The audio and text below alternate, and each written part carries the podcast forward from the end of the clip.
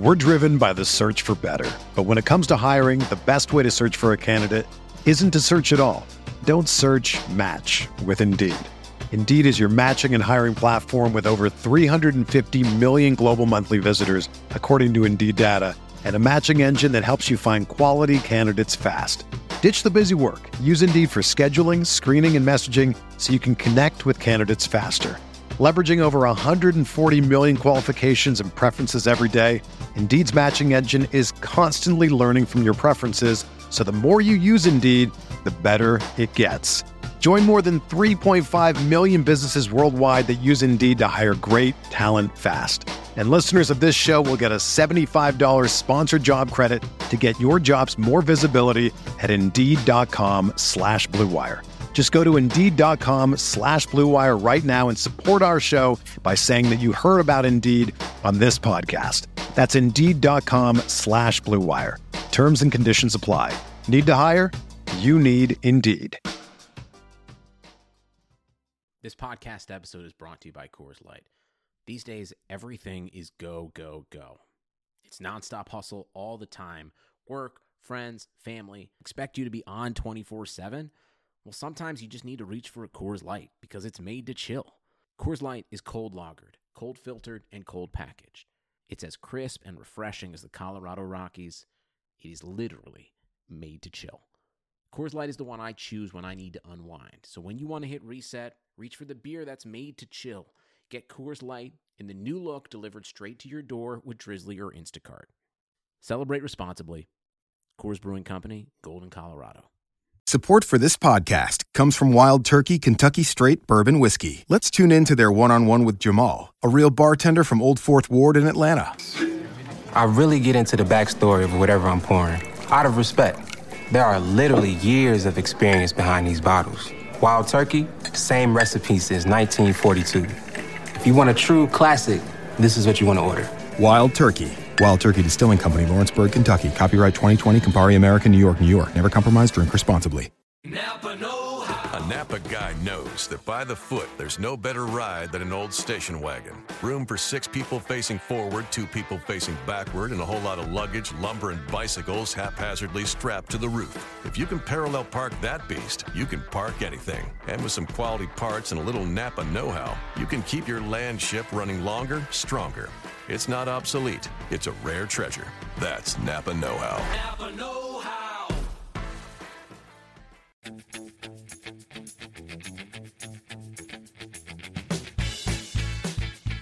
All right, let me. I'll I'll throw this out here. If if anybody if anybody wins the big GPP uh, for DraftKings with a Bruin Kevin Doyle lineup, I will pay you a hundred dollars. There. I'm I'm definitely making a lineup. For Yeah, I that was just about now. yeah. This is the Fantasy Soccer Podcast from RotoWire.com, your premier source for fantasy sports. For player news, projections, DFS lineup optimizers, and more, please visit RotoWire.com slash soccer. And now, here are Andrew Laird, Skylar Redpath, and Jamie Bazo. Hello, everyone, and welcome back to the RotoWire Fantasy Soccer Podcast. My name is Andrew Laird, Senior Soccer Editor of RotoWire.com. We're talking Major League Soccer right now with JD Bazo and Skylar Redpath.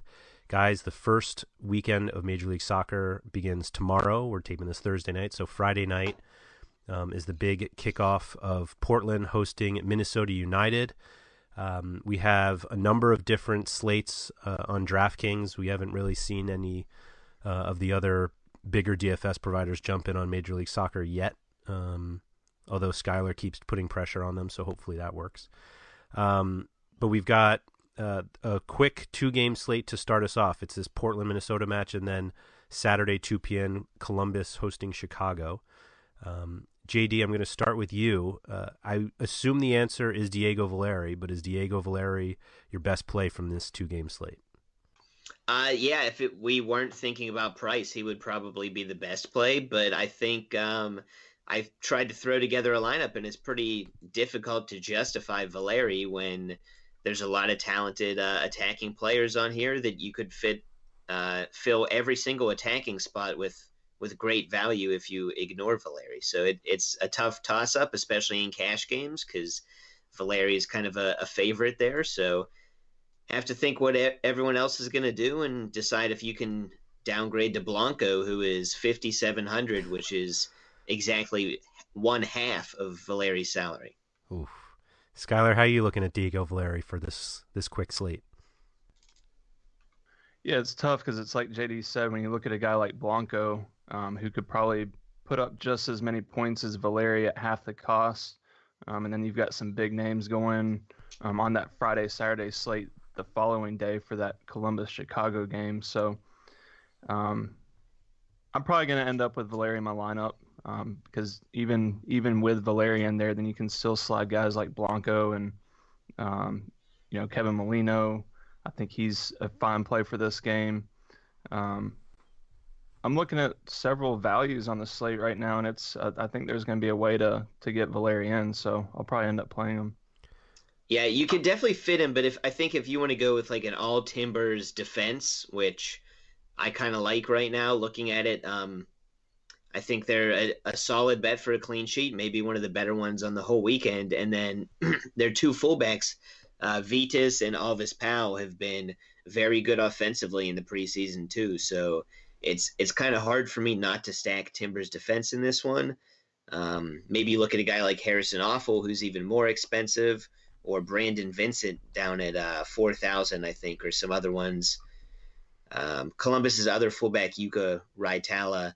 But um, I don't know. It's really tough not to go with those Portland guys in the back, and they're kind of pricey. So if you want Fernando Adi, if you want someone like a um, Ola Kamara, who may or may not play, I think I saw he has concussion symptoms.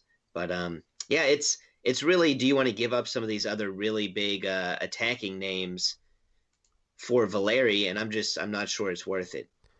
The the talk of Blanco possibly getting as many as Valeri, like that's that's got to be go- like are they going to split set pieces or is that just uh, because he could score?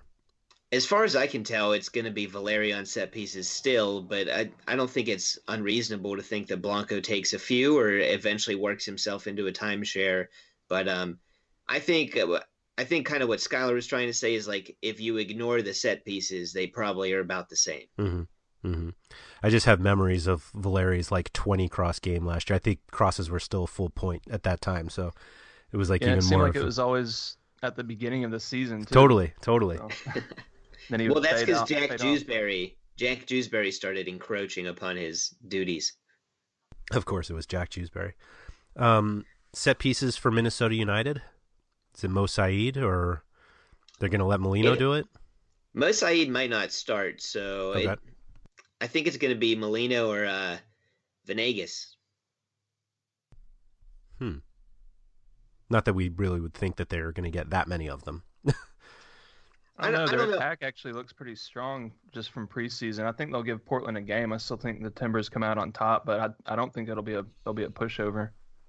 Okay. I, I'm not too confident in them. I think a lot of their success in the preseason seemed like it came against uh, maybe not like full other MLS attacking sides. Um, maybe Heath was trying to get them some confidence by getting his starters in against the backups for the other team. Um, I didn't follow extremely closely, but I did follow a little bit. Um, I, am just not buying into it until I see it from Minnesota. I think they have a lot of promising pieces and some good depth up top, but I'm not sure they have a, a true game changer outside of maybe Molino. Um, I, I think he's a good value, and I think Venegas at 4,300, who's probably going to be playing uh, the 10 role, is is also maybe even a better value. Hmm.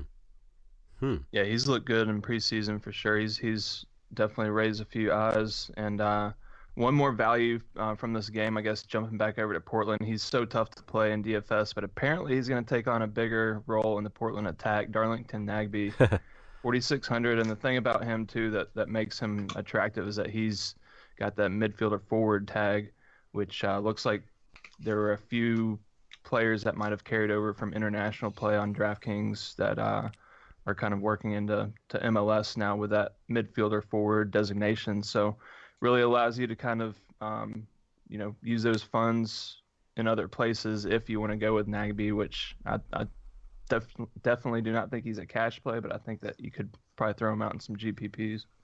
Yeah, by all uh, accounts, he's been a lot more offensive. They moved him out to the um, the wing, where he's uh, kind of more of a natural fit. Before he had to play center midfield with Diego Chara, and now they have um, Guzman, David Guzman, they signed. That's actually going to free Chara up to get forward a little bit. So with those two kind of locking things down, Nagbe has a lot more freedom to to get forward and be creative. I feel like I've heard this before about Nagbe. yeah, all the time. New season. I get it. I don't know. I, he's never going to bury like. Uh, I mean, ten goals is a reach for Nagbe, but I think he certainly could get uh, uh, just enough statistics against a, a, bad team like Minnesota to make it a worthwhile play. Hmm. There was that time last year when Valeri was out that he started taking corners, and we got really excited. And uh, I've I've fallen for that trap. I know I'll fall for it again. Um, Columbus attack looks basically exactly the same as last season, unless there's somebody well, I'm missing. Pipa is back, and he right. looks much healthier than uh, any time last year, maybe. And uh, I think in the preseason he scored one one great goal where he was just really hustling for some crazy reason and pressuring Atlanta United's goalkeeper. And um, the goalkeeper had a bad clearance, and Pipa was like fully extending his leg uh, up to like his shoulder, blocked it, and the the ball ended up going in. So the hustle's there. I think he's hungry to have maybe one last big season with Columbus. Um, so I mean that's going to really jumpstart the attack. But he's he's just not the type of player that's going to fly around the field. Um, apart from that random active hustle, so should be interesting. Finlay, a lot, a lot of people think is going to bounce back this year too, but I've always kind of been a, a skeptic of Ethan Finlay. Hmm. Are the Chicago guys um, kind of pulling up for you? looking like Nikolic or de Leeuw. I mean, Accam's obviously the one that we've seen uh, produce, but any of those guys that you think can play pretty well at Columbus? Yeah, I I really do trust Chicago's offense to start the year, and pretty much every single player in their offense. Um, behind them, they have Dax McCarty and Juninho, who um, are just great passers. They're they're great at controlling the midfield. So it's really going to free the front four up to to kind of go crazy, and they were in the preseason. They looked awesome. Yeah, I love uh, Nikolic. I'm I'm ready to see him get to work. I think he's uh, going to be on a lot of my rosters this season. So um, as far as that Friday Saturday slate, he's 7100 Accam 7900. Um, I actually like Nikolic better at that price, and uh, yeah, I mean he's he's probably one of the only plays from that game just because I am so high on Portland. Um, I'll probably have several of their players from that Friday night game, and then I, I like the crew to get the job done at home in their season opener too. So um, it's going to be hard to work the fire guys in, but I guess if if there are any plays from them, then I think Nikolic is the guy. Yeah, to to me, I'm finding the Chicago Fire plays more attractive than Columbus simply because uh, Columbus's guys were all there last season for the most part. Um, so their prices are kind of already fully realized, where the value is kind of lying in the the Chicago, Chicago guys, Nikolic and uh, I think Michael de Leeuw. Actually, he was there last year, but he never kind of broke out to really raise his price up. And by all accounts, he's having a, a phenomenal preseason. He's kind of playing uh, kind of right off Nikolic as a second striker um, maybe pulled back a little bit towards like a, a 10, number 10 slash striker hybrid role. And they say he's pressing really well. He's creating chances and he's linking up with everyone really nicely. So uh, he's 5,700, and I think he's going to be a, a, great option for your second forward spot in, in your DraftKings lineups. Do we think it's um, Arturo Alvarez taking corners? Probably. Well, uh, no, Juninho is probably taking corners. Okay. Hmm. Because Juninho's not going to mix it up in the box. Right. I'll tell you that. huh. Yeah, I wouldn't be surprised to see Nikolic take some either. I know he was on penalty kicks in preseason. Um, not 100% on set pieces, though. I think hmm. I saw Juninho take a penalty as well. I, I could be making that up. But I mean, Juninho has always taken free kicks when he's been in the league, and he's very good at them. He also has a, a really nasty long range shot that he's shown off a couple times this preseason. Um, so maybe he's a guy that they let Alvarez take the corners, and then Juninho is kind of sitting outside the 18 to finish anything that bounces out there. I don't know, but uh, Juninho is an extremely quality uh, free kick taker. Hmm. He's 4,200.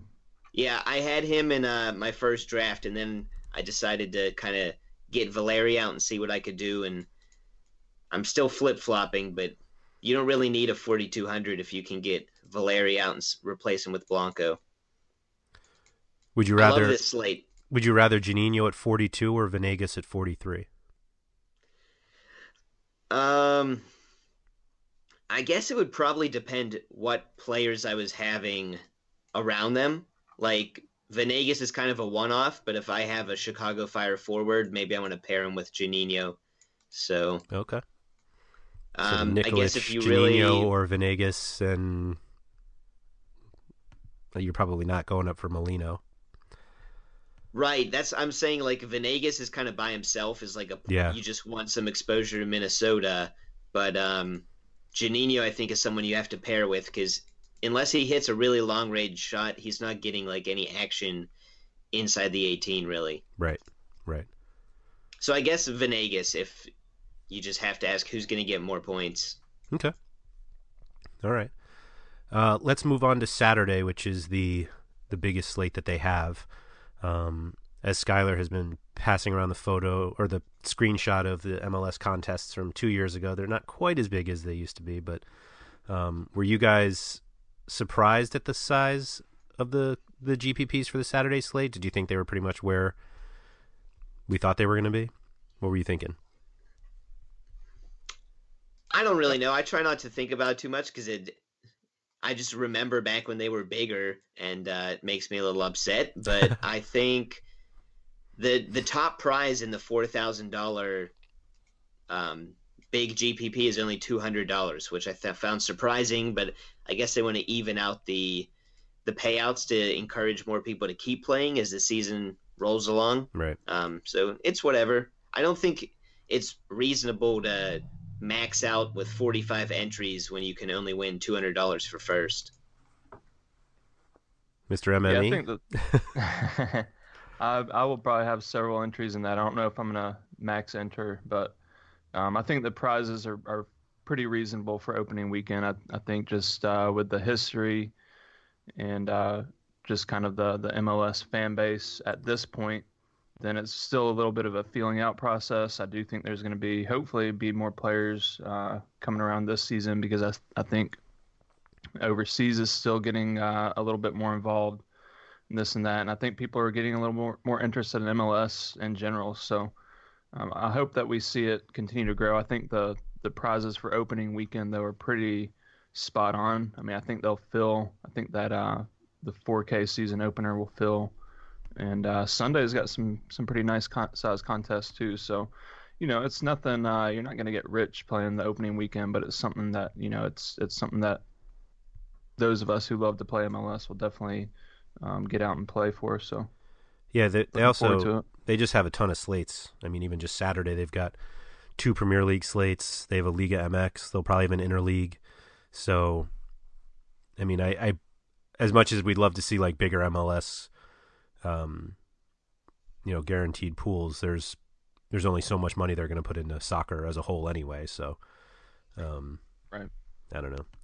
But anyway, let's dive into these games. Um, the first one on the schedule uh, is L.A. hosting uh, Dallas, which is kind of a weird one to have a West Coast game start the start the slate. But um, uh, I'm gonna keep referring back to JD's article, which was posted uh, today. JD had a great breakdown uh, of every game and then some players from each one, which uh, I'm sure everybody would love to read every week, JD. Um, but uh, you, um, I was not quite as uh, confident about the the Galaxy just because you guys were so high on on FC Dallas for the season. Obviously, it's still early. They're they've been playing some Champions League, and then I was a bit surprised to see Giovani Dos Santos kind of lead your favorite plays. Um, what makes you like him, but not necessarily love the Galaxy? Well, the Galaxy right now have a very weakened defense. Their fullbacks are, are both missing Ashley Cole and Robbie Rogers, and their backups are either guys that they just brought up in the the preseason from their um, Los Dos, their USL team, their developmental team, or uh, a guy like Rafael Garcia, who's not even a right back by trade, and fans have been really panicking with him back there in the preseason. So I think Dallas is really going to control a lot of the game, but Los Angeles is stacked offensively. They have Gio Dos Santos, they have Sebastian Lletget, who's only growing as a, a great player that could push himself into the maybe MLS uh, best 11 at the end of the year. He's a good midfielder, just broke in with the U.S. national team. Um, Romain Alessandrini is maybe still getting a full 90 uh, worth of fitness. He might be out there for 70 or so, but he's a true winger. They're not going to stick out Gyasi Zardes or Gio Dos Santos anymore, who kind of dogged it defensively. Um, so I don't know. They just have a lot of guys that I think can play in the front half of their formation. And then in the middle, you've got Jermaine Jones. Um, chances he plays a full season are pretty much zero, but for now he should be fine. and João, João Pedro might be their best player after Dos Santos, really promising kind of defensive midfielder that's really going to control things. So I think they'll create plenty of chances, but they're also just going to give up plenty of chances. Hmm. And Dos Santos is going to be on all the free kicks. Maybe Alessandrini takes a couple, but it it's all going to run through Dos Santos. He doesn't have Robbie Keane to kind of stifle him anymore because they both kind of would make the same runs, like to play in the same spaces. Uh, now it's just the Gio show. So, Skylar, you think that they're going to be able to recover from not having Steven Gerrard anymore? I want an easy question like that. no, I mean Yeah, it is a very all right. different. It's a different looking team without Robbie Keane. So, uh, yeah, and they're they're going to be missing Zardes too to start the Yep. season off. So it's they're they're going to be uh, definitely have a new look to them to start the season at least. And um, one guy I'm looking at from this game, and JD mentioned him in his article, um, Ariel Lassiter, who's 3,600, I believe, is a forward on DraftKings, and I'm not sure he's going to start, but we'll know because it's the first game on the slate. Yep.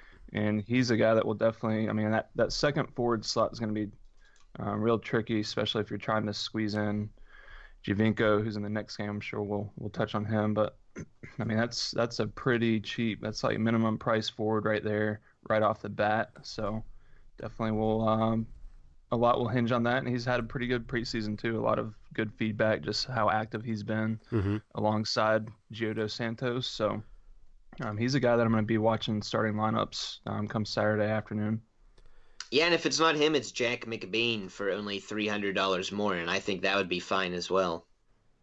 Wow. and um, Skylar on the Dallas side, we obviously still don't have Mauro Diaz, um, and other than that, though, it seems like they're they've got some some pretty good guys. Um, JD wrote a few up. Are there any that that jump out at you for this game, or do you think it's not even worth going after to the Dallas guys playing at LA? I'll probably be staying away myself. Um, there are definitely guys that will be um, fantasy relevant throughout the season, and there's some some very good values if you do want to go go there. Um, JD mentioned uh, Roland Lamah. Um, he's very active on the wing, gets up and down, um, swings and crosses. He's able to take some shots too. And um, Kellyn Acosta is a guy that's had a really good preseason as well. And I think with um, I'm not sure if uh, Javier Morales is going to start, but if he doesn't, then Kellyn Acosta is probably going to be the guy on set pieces.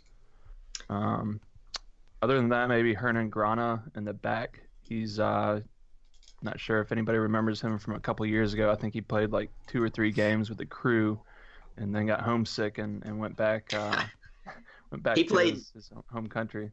He played seven outstanding games for Columbus. He was one of the best fullbacks in the league when he was here. Yeah, Yep. very good. Yeah, yeah. But he's he- in some fantasy lineups of mine and probably JD's too. But um, I don't know. He I think he's isn't he having around four thousand? Forty one hundred, I think. Yeah. Yeah, forty one hundred. So that might just be a little bit too much for me to to play him on the road at LA first first game of the slate. Yeah, so it's worth noting that Dallas just played last night in the second leg of CONCACAF Champions League, and uh, it's worth checking out the lineups, seeing who played and how long in that game. Uh, Javier Morales, for instance, started. I think he may have played most of the match, or maybe 60 minutes, and then he came off. Um, So I, I highly doubt he's going to start. It looks like they're going to play a 4 4 2, where he's kind of the super sub off the bench anyway. Um, there's just going to be a lot of rotation with Dallas. We're going to have to be cautious as we, we move along, but they legitimately have two starters at every position. I mean, they're that deep, probably the deepest team in MLS history, and they're also the youngest team in the league. So kind of everything is is really looking good for Dallas this year. I think Christian Colman, he came off the bench last night. He could really break out and be one of the better strikers in the league. He's 5,400, so that's kind of a guy I'm really looking at in this match. He's six foot, pretty big. He's also just very fast, and it by all accounts, he's a, a good finisher. So Javi Mo went 90. Oh, he did. So um, maybe it was Acosta. Acosta, Acosta went 63. Yep.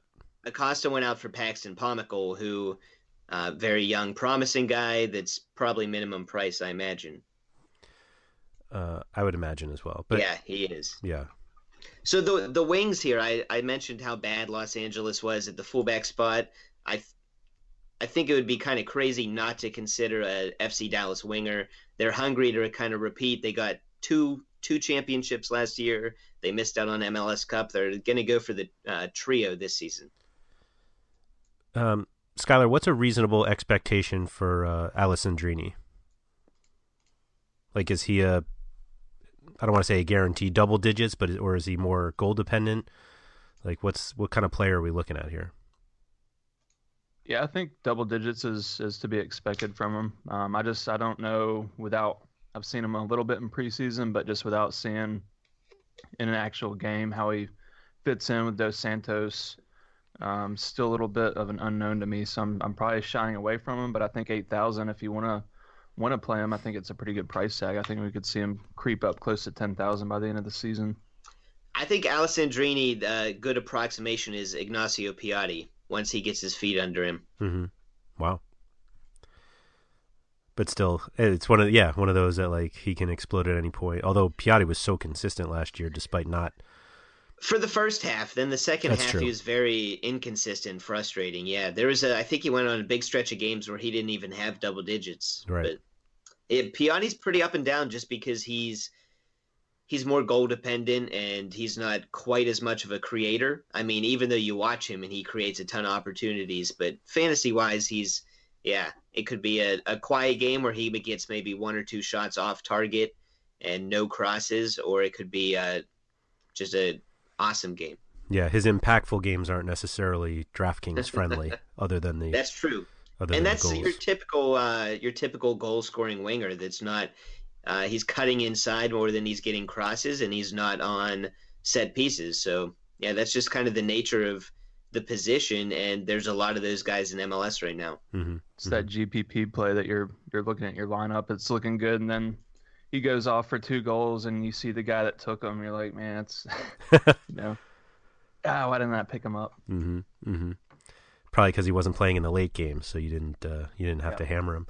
Um, the next game is RSL hosting Toronto. We'll see this one.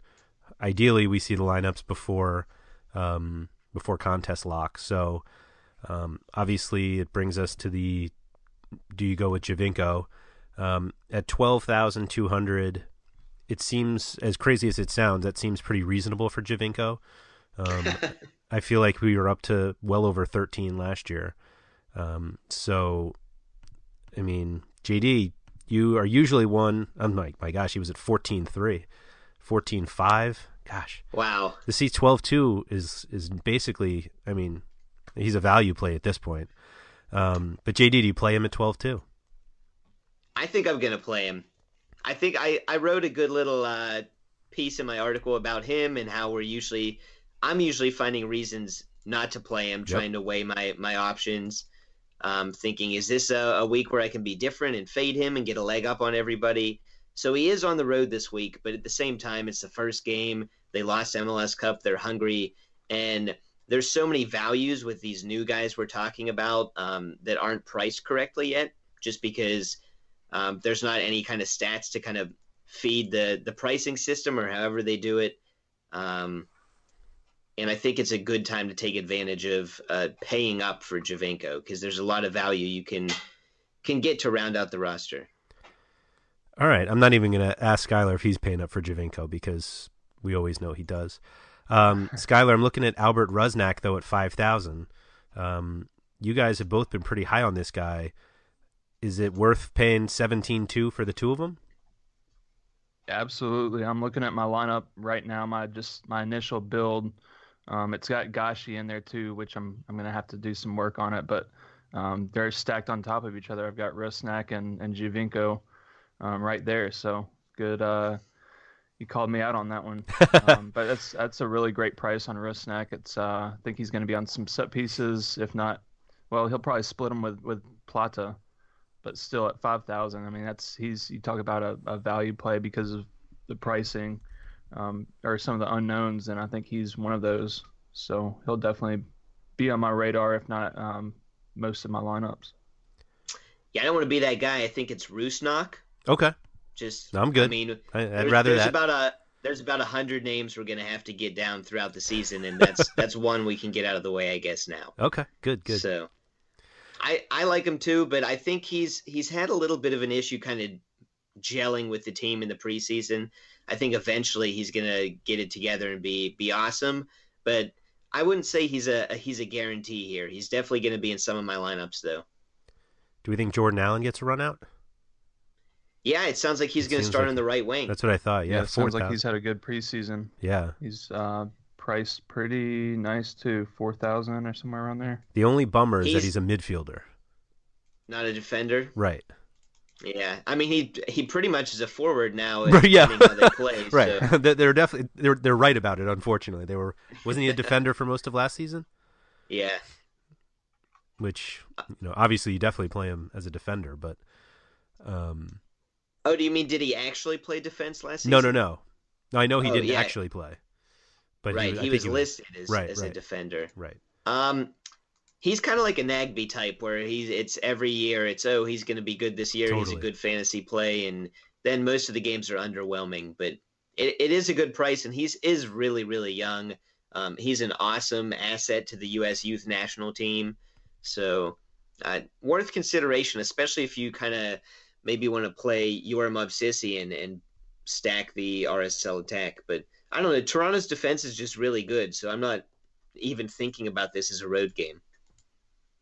Yeah, I was kind of thinking that as well. That um, I don't know. I just never. It's not like they were playing at Colorado last year. We can get. We'll talk about Colorado later, but it's not like playing at RSL is necessarily like a place that you go out of your way to avoid.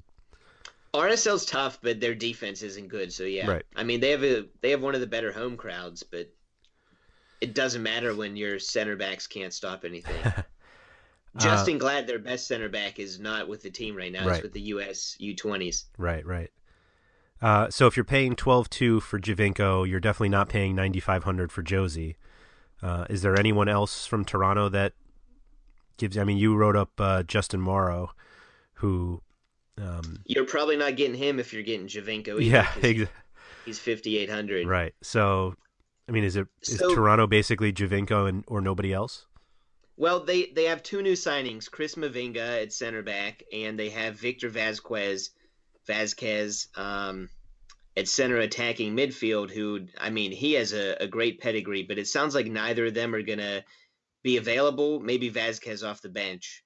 Um, so I don't know. It's gonna be like a Jonathan Osorio for five thousand, or a Jay Chapman for thirty nine hundred, or Armando Cooper, Cooper, at yeah. sixty one.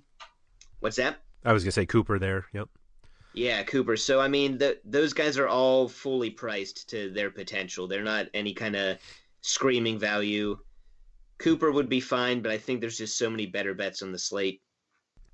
Yeah, we almost got like we almost found them out too much because of that long playoff run. So they had the extra games on DraftKings that like Right. we we know who they are and they're priced appropriately. Unfortunately, Yeah, I don't know if I'm gonna have the guts to do it, but I think Jozy might be a really sneaky good play this weekend. The RSL center backs just aren't good, and all the attention's gonna be on stopping Giovinco. Like that's gonna be Kyle Beckerman is like dream to try and stop Giovinco, even though he's twice as slow as he used to be. uh, he's got a So bum I- knee too, doesn't he? I'm pretty sure. yeah, he yeah. he might not even play. That Right. that's true, which would be disastrous for for RSL because actually their other backup Danilo Acosta is with the US U20s. So So who starts for Glad? it looks like it's going to be Aaron Maund and Chris Schuler. Oh, Chris. Schuler Yeah, was Maund. was a really good center back two or three years ago, and then he had a, a pretty bad injury, so he's never kind of gotten back to full form. It sounds like they're they're hoping he he's going to be at least some percentage of what he used to be, but I don't think he's ever going to get back to to the guy he was. So, Mhm. and Luke Mulholland might play if Beckerman's out, which is is a definite loss defensively. As much as I like Mulholland, so I don't know. I think Jozy set up really nicely, and obviously you're not going to stack him with Giovinco, but You're totally talking yourself into it. maybe in like one tournament lineup. I was just about to say, again, yeah. It's like I said, first place is 200. So how risky does it matter if you get? I don't know. We'll see. For what it's worth, Giovinco's uh, I think almost 50% owned in the FMLS season long game, and that's kind of a daily fantasy barometer now since you get unlimited transfers every week, and Uh-huh. especially since week one doesn't matter towards the season score. Mhm. Um, so if you want to try and see what the DraftKings ownership percentages are going to be, you could probably get pretty close, or at least in the ballpark, if you look at the uh, MLS season long game. That'll be real. That'll be really interesting to follow, to see if that actually. I would assume that like goal scoring players have a better correlation. Uh, yeah, I mean, I know you get crosses are less valuable. right. Um, I think you get one point for three, Right. and clean sheets are more valuable. Goals are more val. Well, I don't know. I don't know if they're more valuable. I mean, they're you'll still know who who's going who's chasing Yeah. goals basically. So yeah, the scoring's different, but I, at the same time, I don't think it's different enough that it's going to affect that type of stuff too much. Yeah. So I uh, think the pricing would affect it more than more than the scoring. But Right, I, I- yeah. I, see where you're getting at with that. It's it's definitely kind of something that you can look at and see where players are, are kind of levitating to. So yeah, arguably it's easier to fit Giovinco in. Well, I guess it's easy in both right now. Yeah. Yeah. Um, all right. The next game is one I've been dying to talk about. It's um, Colorado. I'm serious about that one, actually. Colorado hosting the Revs. I mostly. There are two guys I want to talk about from this game. Obviously, we'll touch on more. The first one is Kei Kamara at 5,500. Um, Kei Kamara was worth 5,500 at most most times last year. Um, that being said, he's still Kei Kamara, uh, and 5,500 is awfully cheap. Um, I, mean, he was priced in the nine thousands Yeah. even when he was terrible last yep, year. Yep, that it was like a, a a salary that wouldn't move because it was like, well, he's Here's- got so much upside. Here's what I want to know: Why was he priced that highly, and then an off season brings him down to 5,500? Like, couldn't they have just escalated it gradually based on his performance? It's just, I'm kind of baffled by it. It's like I don't know how that happened. it's, it's, it's so it's so weird to me. I mean, it's, it's it's almost like they're throwing in a play to like let's see if anybody It notices. is on the this one. road against last season's like most dominant defensive team. Right. team, Yep. but it's a total overreaction. I mean, he's probably what Skyler. Uh, for this season in general, I'd put him around 7,500. Yeah, I'd say that's fair to start. And maybe for this week, 7,000 because it's a tough, tough road match. Right. So it's not. I mean, it's not a massive discount. It's not like I don't think It's, it's, so gonna me- juicy. Yeah, it's it's definitely a juicy play. I don't know that I'd still play him in cash though, because you know Kei's the guy that could either, you know, Kei's got some donuts on points his. up or, yeah. or put two points up. He's- Yeah, he's had a really good preseason though. New England's offense seems to be clicking. It's if you thought I was talking myself into Jozy, I'm really talking myself into Kei Kamara. I mean, that price is absurd. He's twelve hundred dollars more than Al Haji Kamara. I mean, twelve hundred. That's that's they're basically the same. Um, so yeah, Two the- years ago, he he should have beaten Giovinco for the Golden Boot, Yeah. except he didn't take penalties, and they Right. tied. and they tied. Yep. Um, So, Andrew, you actually pointed this out um, when the pricing first came out. We were kind of, you know, kicking it, kicking that play around. Like, what's the deal? Is he hurt or what? What's going on there? And you threw out there that Sebastian Le Toux is actually priced the same at 5500 Uh-huh. So that just kind of goes to show like some of the pricing discrepancy there. And Alan Gordon. I was gonna say there was another one. It was Alan Gordon. Yeah. I mean, And they're. Christian Colman is a hundred cheaper, which is ridiculous. I mean, he's two hundred dollars less than Juan Agudelo. Like, like something's not right here. Um, so if that price is almost too good to pass up, what about six thousand dollar Lee Nguyen? Jordan Cooper literally it. just smacked himself in the face hearing that, but It's tempting, but I don't know. I, I still like uh, if you're gonna pay that much, I don't mind paying that 5700 for Tierney, who I think is gonna be on more set pieces. Maybe I just I don't know with those two I, ever. I mean, it's Tierney got both- hurt in the last game, but it it's supposed to be very minor, but still that would concern me a little bit. yeah worth worth uh, monitoring for sure. But I got that one right once out of like twenty times last year. The Tierney yeah, Lee that's Tierney- always a tough call. Was Tierney that good last year? No.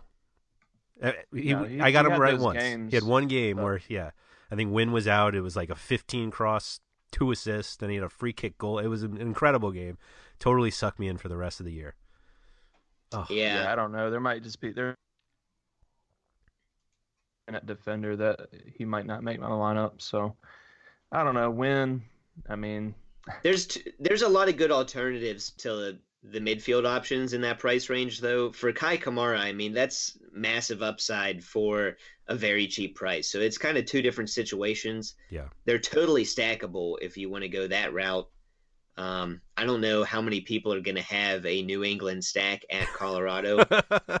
maybe me and one of my There you go. 45. yep. That's you number, definitely have room for it if you're putting in 45. Yeah. yeah. But uh, Line that- number I mean, 43 a- has the Nguyen, Kamara. yeah, it's not a there. it's not a cash strategy. Let's put it that way. But I I don't hate it. Ugh. Let's uh, throw Juan Agudelo in the mix too. Ugh. I think you'd be better off going with like a Kelyn Rowe, Diego Fagundez stack than Agudelo and, and Nguyen. You really don't like Nguyen. It's just I can't wait till you buy back in like you did last year. I oh, I'm so angry I did that. Ugh. And it to, and it burned me again. He just burned me again. That's why. I think I captained him in FMLS that week. I'm pretty sure I went all in. Um oh, It's actually, I mean, it is it is a good price though. I'll, I'll Stop. Nguyen uh, bashing aside. It's a pretty good price. That's a really fair price for him. I don't know that it's a screaming value. I think Yeah, that's where right, he should be on be. the road at Colorado. Ugh. Do you think he hits like 8,000 this year? Oh yeah, Re- ugh. Okay. New England's going to score goals. Okay. Yeah, All I've right. got to do something after last season. All right. Um, let's talk about Colorado. Um, we had mentioned that Gashi is un or he's very questionable to play. I had him in my. He was basically one of the first guys I had, and we had a little conversation earlier today that Badji might not start, um, and yet we're all really high on Badji if he does. Um, does Gashi sitting affect Badji's position at all? Yeah, he could. Be Like he's not going to slot play into if Gashi's spot, but Gashi's like yeah, out. I, I think you guys are higher on Badji than I am. I like him as a player, but he's a little bit one dimensional. He brings a speed element that Colorado really needs. Um, but he's not any kind of superstar, and he's 6,300, which is way, way above uh, what I expected him to be. So, I mean, he's fully priced to his potential.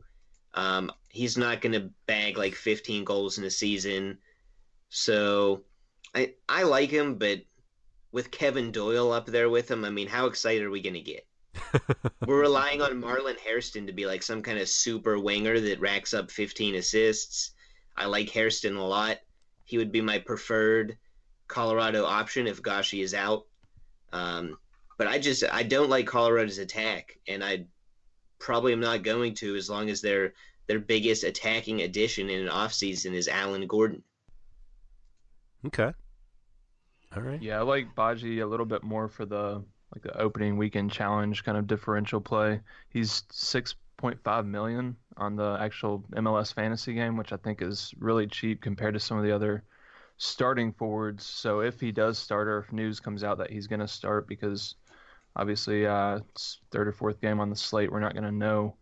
So he might be a guy that you could use like in a, a switcheroo kind of setup. He's he's that cheap. So um, I like him more for that than than uh, playing him on DraftKings for sure. Yeah, if pa- um if Gashi's out, Dillon Powers is forty six hundred and might be taking free kicks. So I kind of like that that option too. He might be. You know who else might be? Marc Burch. Marc Burch, baby. yeah, he could be. I like Burch this week. He's a he's a good play. He's priced right around where he was last year, maybe a little bit cheaper, and uh, he's fine. He's not gonna like. That's That's the only time I play him is if he's on sets. My problem with him, yeah, he's his ceiling's just low, but most defenders are. So it's it's whatever. He's gonna he's a good clean sheet bet probably. So After all this that talk tough. about I just want to go totally differential, and because everyone thinks Colorado is the best bet for a shutout, especially in the um, yeah the opening week weekend challenge that Skylar mentioned. That's the the MLS fantasy season long game. They're having kind of a one off contest in week one with some prizes or maybe a prize. I don't know, but A prize is right. it's a good one. prize I mean, yeah, Yeah, it's a sweet. it's a good prize pack. So I think a lot of people are going to be on Colorado, and I actually heard a lot of people talking themselves out of Portland's defense. Hmm.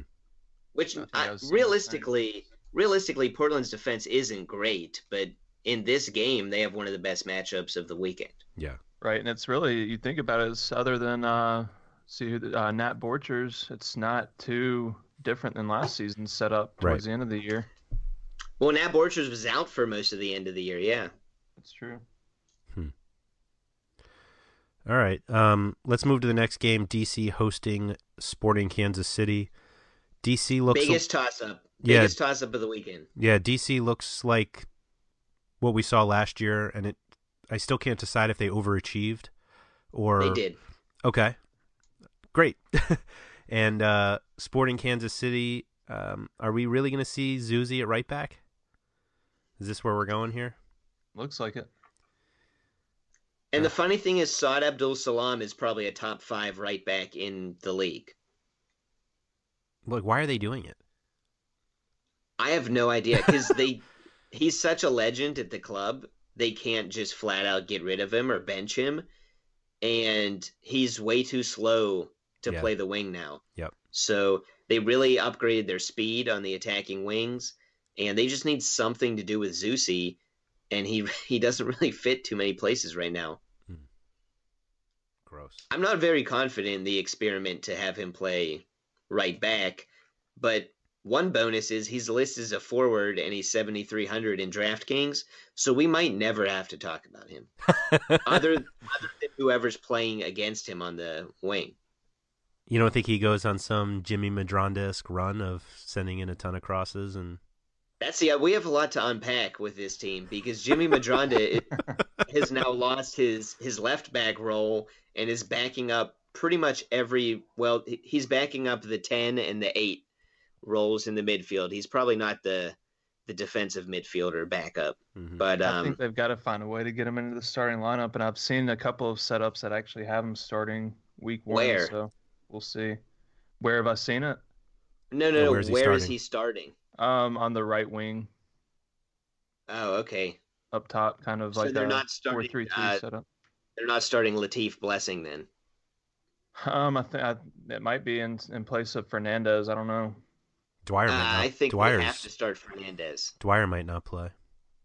Blessing Yeah. is like 140 pounds and five foot seven or something. So he's like literally built like a high school kid.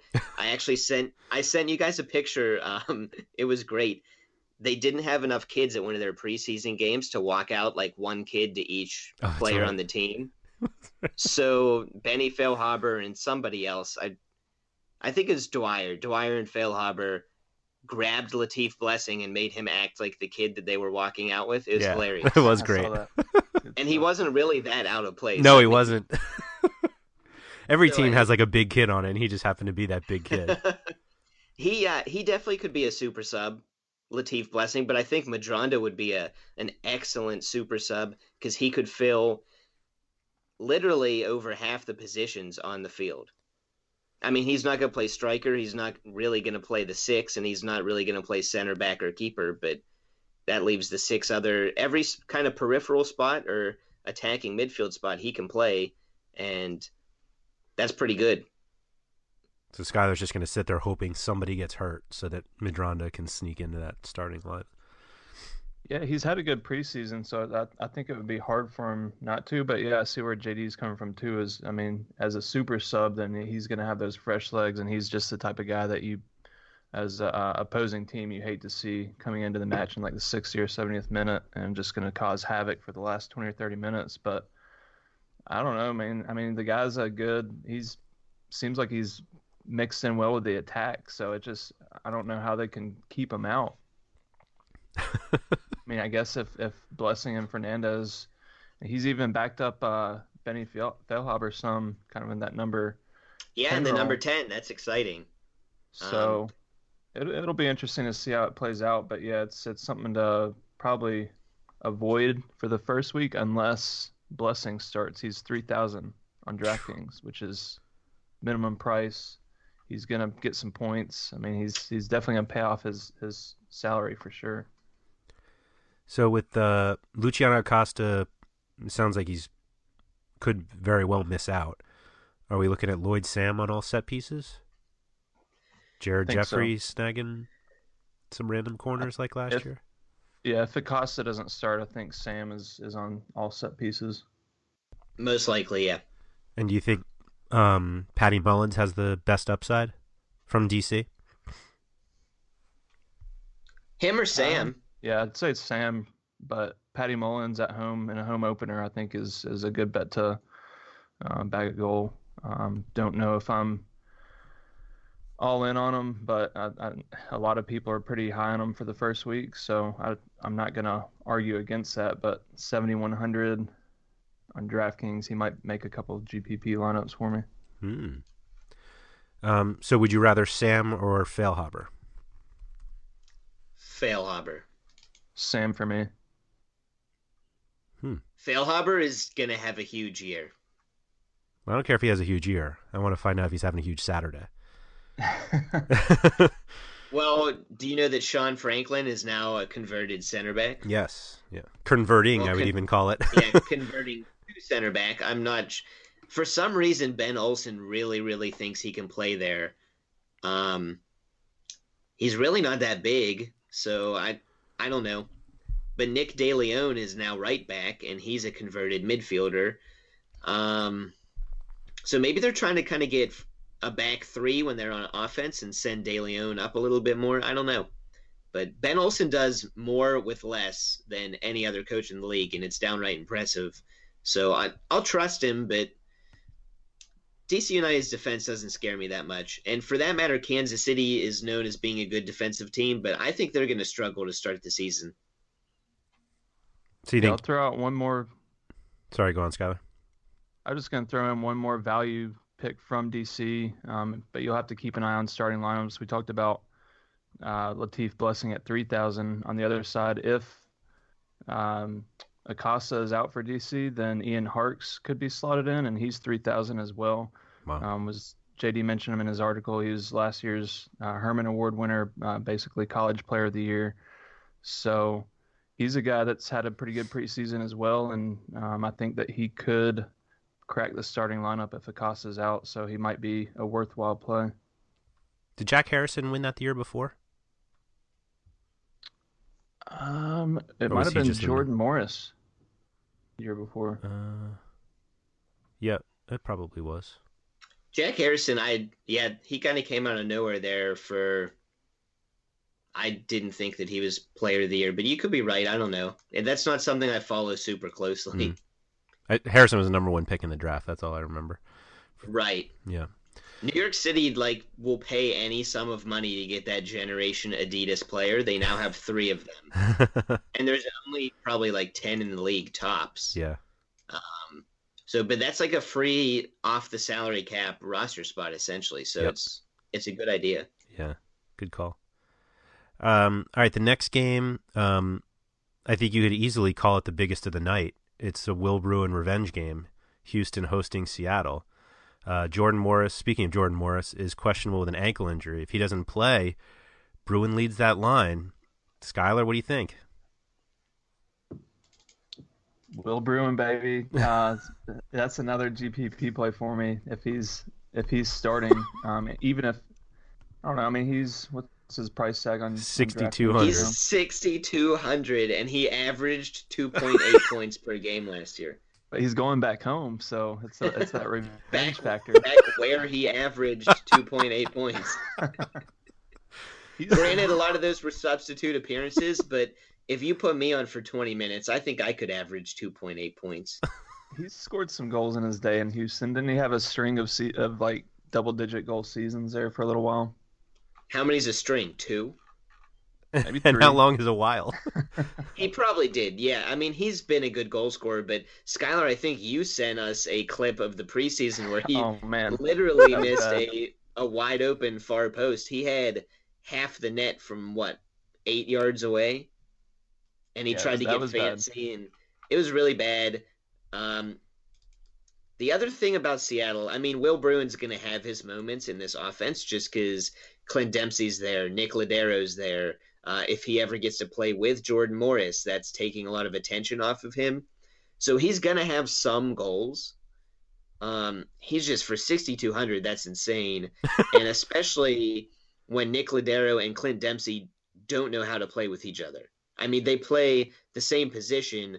One plays it much more energetically and effectively, but uh, I really don't know how Seattle's attack is going to work.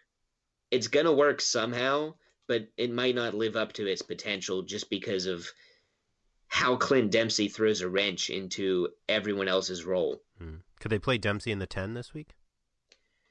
Like in I don't know if Morris's spot? They could, and then Lodeiro has to move to the wing, but Lodeiro will not stick to a position. He is going Yeah. to float where he feels like as well he should. Yep. So then you have essentially two guys playing in the 10. They may as well go with a Christmas tree formation. Um, Will Bruin is one hundred dollars cheaper than uh, Badji. Would you rather Badji, JD? Yeah, even if he starts on the bench. Yeah. yeah, I like Badji better too. Just the home matchup. Um, What do you, I you were just saying? It's a. Will Bruin home game, basically. It, it's a homecoming game for Will Bruin, but I actually uh, I I'll, I might have Bruin in a uh, GPP lineup or two if I throw in several entries. But You would need Um, to give me 90 entries instead of 45, and I still don't think he would make it. he might slide. Kei in. Kamara is 700 cheaper. Uh, there's Mhm. just so many other good options. But Kevin have- I'll have Doyle, Kei Kamara lineups too. Kevin Doyle's hundred dollars cheaper, and I think I might prefer Kevin Doyle. If you went with think if you went with Doyle or Bruin and um, Kamara, you could do like a Lodeiro dos Santos midfield. Wow. Just saying. no, because Doyle, you couldn't. You would need Gashi or something. I don't know. Oh, you mean in terms of? I see what you mean. Uh, in you terms wanna- of just expensive players, I thought you meant stacking them. Oh no no no.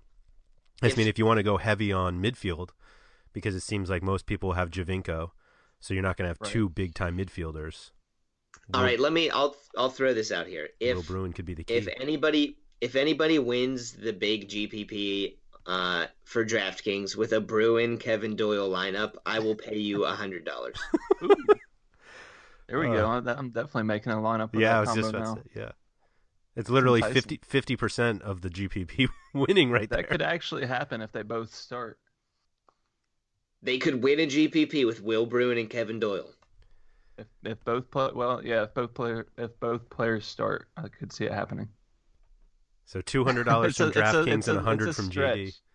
All Yeah, right, everyone else, you're wel- you're welcome. Skylar is throwing an extra four bucks into the pot for us. That's right. Uh, oh man. that's I think uh, one of the things that's well, other than just not being a super enticing play that's kind of throwing me off of Will Bruin is Houston's goalkeeper keepers are super cheap. They're priced like road Yeah. goalkeepers. They're playing at home, whereas Seattle's keepers are priced like they're home keepers. So um, I'll probably be playing a lot of. I guess it's going to be Tyler Deric. like I Deric, think Joe yeah. Willis is ruled out already. So 3600 that's a home goalkeeper at minimum price. I mean, yes, Seattle's got the attacking firepower, but um, that's kind of the situations that you're looking for as a, as a cheap home goalkeeper, and that fits the bill. Yeah, it's mostly the only way that doesn't pay off usually is if they get blasted, and I'm just not sure I see enough from this Seattle lineup, especially if Morris doesn't play, that they're going to score three or four goals.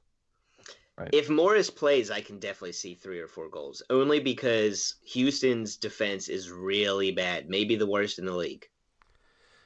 Uh, it could Has be. a team ever let in four goals on their home opener? I mean, other than like a expansion team, that's something that probably. I mean, finding it, out. It, wouldn't surprise me at all. There's been enough home openers. Houston was pretty good at the beginning of last season at home, weren't they? They had a it few. doesn't. It doesn't matter. They went. They started really hot, and everyone Yeah. was like, "Oh my god, they're awesome." Red Bulls suck because Red Bulls started right, that's bad in the first six games. It's like just watch the teams. Houston is so bad. Andrew Wenger is like on an MVP pace through three games. That's Uh, right. But I mean, come on. I mean, Wow. people were down on the Red Bulls. Are we People sure? thought- we are- had fantasy experts out here denouncing the Red Bulls and bringing Andrew Wenger onto their MLS season-long team. Ridiculous. Are we sure uh, Houston in March is not the same as Colorado on July 4th? Yes, Houston is not good this year. They have two Galaxy washouts uh, at center right back and right back uh, that didn't even play when everyone was healthy last year. Uh, granted, AJ DeLaGarza is like one of the nicest guys in sports and a, a legend for the Galaxy. He would be But- starting now for the Galaxy too. Right now, he would. They're really Yeah. mad he left because they need that spot. But I mean, he's not a a uh, even top seventy five percent MLS right back right now, and Leonardo is not a top seventy five percent center back. And then you have Adolfo Machado at the other center back role. He's never played an MLS game. He's uh, a CONCACAF region international. And then DaMarcus Beasley, who talk about old, um, he's at left back. So this is a strange back line. Um, they also have a new guy at center defensive mid. I don't know how it's all going to work out, but I can tell you it's probably not going to be great. They're gonna Houston's going to need to put up goals, and they have some potential to do that. But um, I, it Would you like to talk about Cubo then? Cubo is uh, he's between two really quick wingers now, and he's with the coach that uh, got him a 17 goal season as a rookie. 40, So 4,500. Wow. I'm not trusting him in this one because uh, Seattle center backs are phenomenal. Roman Torres and Chad Marshall. Uh, I just want to see it from Houston before I buy in to Cubo Torres. Actually, I want to see it from Cubo too because he's he's getting hyped as pr- scoring all these goals in the preseason, but like three of them were on their minor league affiliate in one game. so, can we really hype that up as Cubo having a great preseason? Um, Skylar, is there anybody on Seattle other than uh, Lodeiro? Like, I, I guess really the question is, um, w- would you play Dempsey if he starts?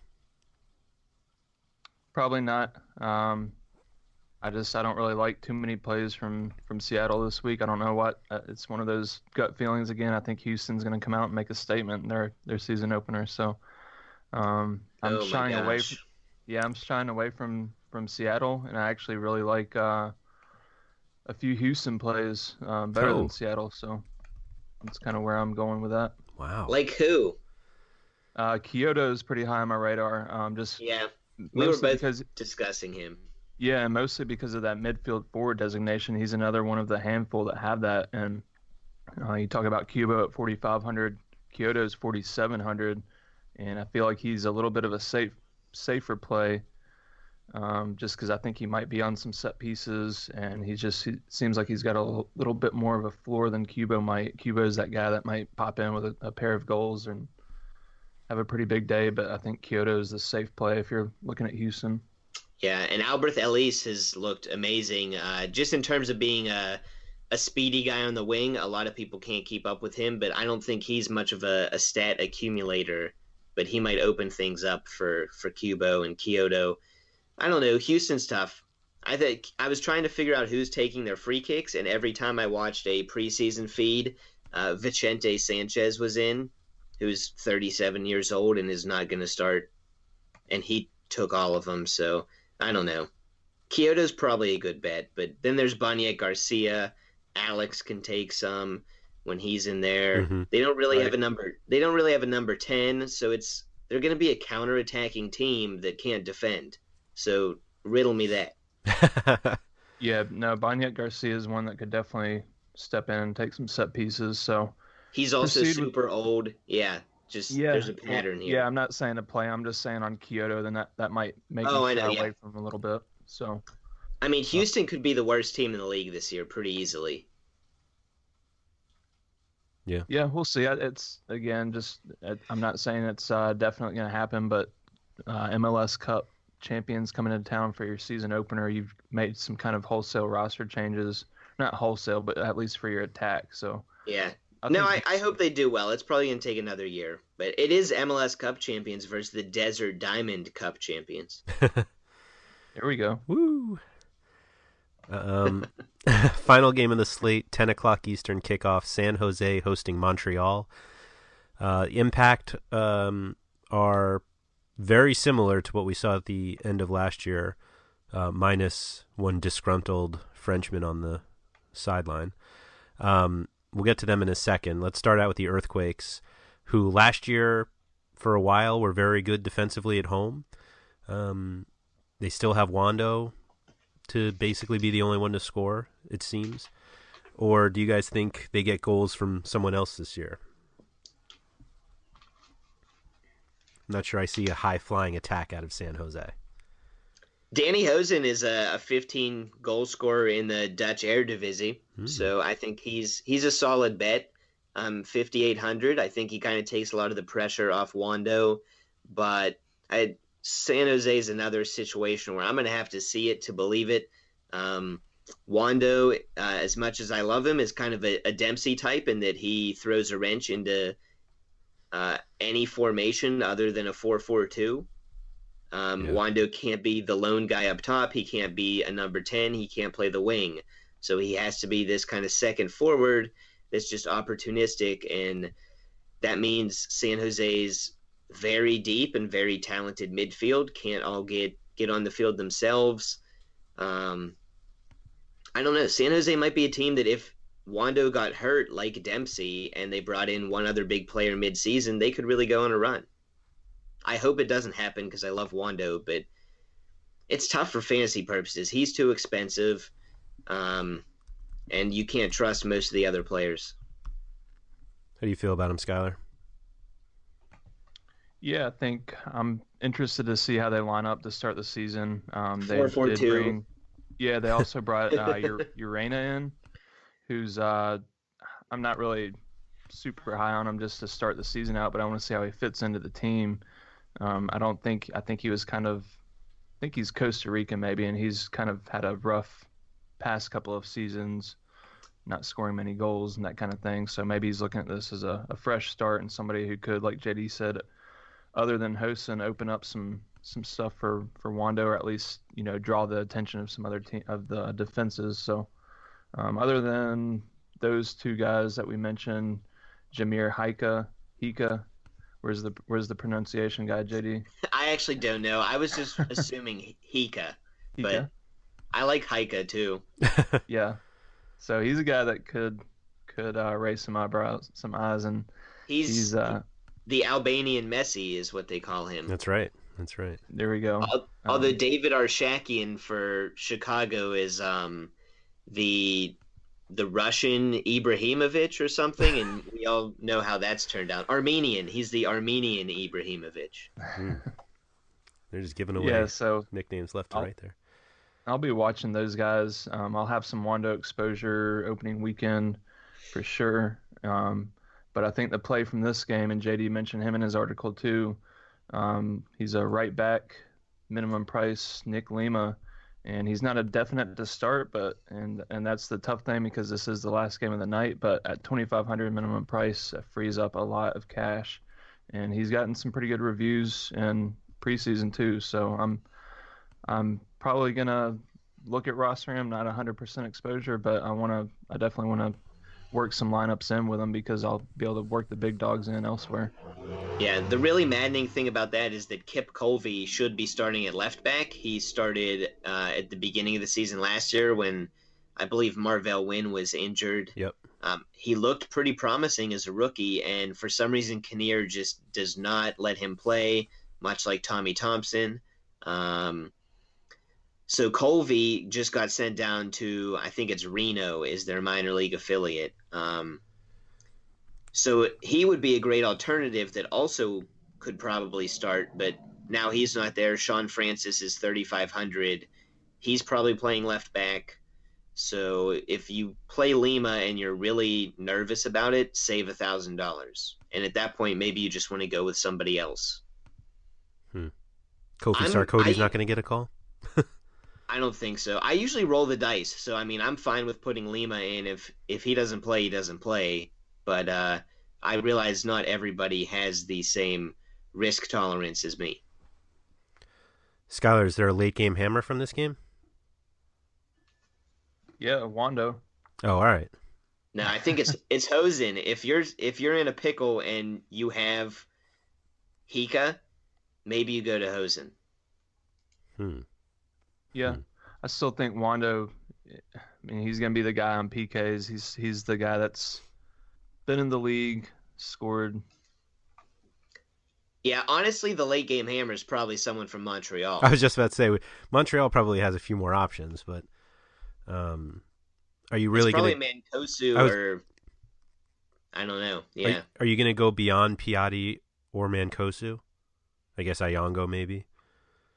Yeah. I think Oyongo was in my my first draft, and then I took him out just because I I went with a different type of lineup construction. But there's also who was I thinking? Um, oh, if Oduro doesn't start, Romero has been starting some on the right wing in the preseason. He was excellent a couple of years ago, and then he had a bad injury. He just didn't get back at all last season. Um, but he's pretty good on the right wing. He's more of a chance creator, whereas Oduro is just a total speed guy, break through the defense, and hope he can muster a finish that he usually does not. Um, so I don't, I don't know. Romero's thirty six hundred for a, a veteran playmaker. That's a really good price. It's a tough to fill though if he doesn't start. Oh yeah, I mean that's. I guess Tommy Thompson is maybe going to start. He's forty two hundred. So let me see if anyone else is in that area. No, not really, unfortunately. Patrice Burn actually in the midfield. Patrice Bernier is thirty nine hundred, and if he doesn't start, it's probably going to be Calum Mallace at thirty two. That's I don't. I don't think that's how wouldn't you're want- winning GPPs. No, you don't want any of them. But if you really got stuck with Romero, then yeah, you would have to find out ahead of time that there was something that was leaning Romero over Oduro. But yeah. Yeah. Let's hope you don't have to get to that point. yeah, I Um, guess Hyka. I like Hyka a lot this game. Um, I I haven't seen too much of him, but everything says he's kind of the creator in San Jose. So fifty nine hundred, he's a good alternative to some of the other guys we talked about, like Rusnak. Skylar, if you're just looking for a goal, do you think you'd go Wondo over Piatti? Yes, I do. Um, No. Wondo's cheaper than him, isn't he? I'm sure. Pretty Probably. Yeah, probably. Oh yeah, Piatti's really expensive. Yeah. but Yeah, yeah. If I'm looking for a goal, I mean, I think Wondo's gonna score opening night. Okay. man, So Piatti's one of the biggest game changers in the league, though, and Look he's at- going against Nick Lima, who has never started an MLS match. if it was at Montreal, I'd probably say Piatti, but I just feel like the home. Again, I, I know we kind of don't see eye to eye on this 100% JD, but I, I feel like the home field advantage, especially opening weekend, you want to, you know, you want to impress your crowd, you want to get off on a good foot. So But everyone's feel like pumped for Rondo. opening weekend. The the away team is more excited than they usually are for an away game. yeah, I hear you. I'm pumped And- about you- opening weekend. Yeah. Let's go. All right, let me let me put it really to you though. Who do you think has a better chance of winning, Houston or San Jose? Ooh, good one. San Uh, Jose definitely has a better chance of winning. I knew you were going to say that. yeah, I think San Jose. Okay. Um, Houston's kind of a long shot. Actually, Houston Montreal is a better question. Well, I was going Houston. with the two home games, but Houston. You think Houston, Skyler? Yes. If it's between those two. And you know me, I'm always going to pick the home team. I guess so. All right, let's jump to Sunday. That was the full Saturday slate. We've got a three-game Sunday slate: five, seven thirty, and nine thirty p.m. Eastern kickoffs. First one is Orlando City hosting New York City FC. Orlando City super pumped because they're opening up a new stadium as well. Um, we've got a few new guys on this team, um, and a few who are obviously who are no longer there. Kevin Molino, we mentioned earlier, who's not there. Kaká's still there. Cyle Larin's still there. Uh, MPG still there.